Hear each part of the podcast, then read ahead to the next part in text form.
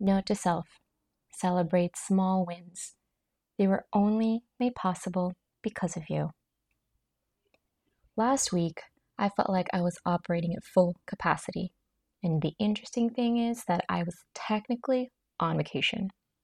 Don't you ever feel both physically drained and yet empowered at the same time when you are able to push yourself towards a purpose bigger than yourself?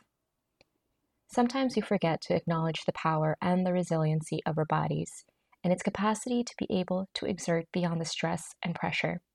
And yet, here we are every day, performing little miracles.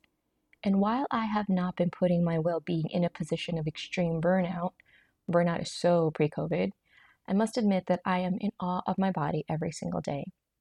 If you think about it, despite everything we put our bodies through, this vessel, instrument, or tool, whatever you want to call it, it takes us throughout our life journey and it still has the power to carry us even when we're struggling to push forward.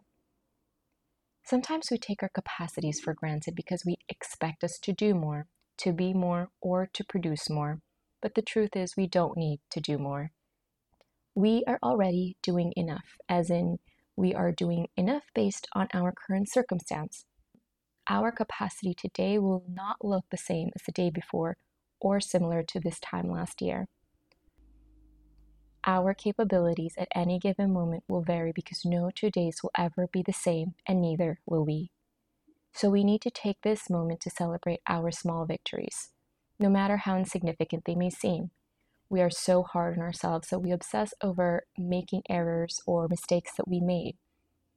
We're so focused on ruminating over things that are going wrong for us, at least in our head, and instead of appreciating the things that are going right whatever it is you're obsessing about these days, whether you're unable to complete something, maybe you did too much, forgot one thing, made a mistake, or failed to start something, it's time to let that go.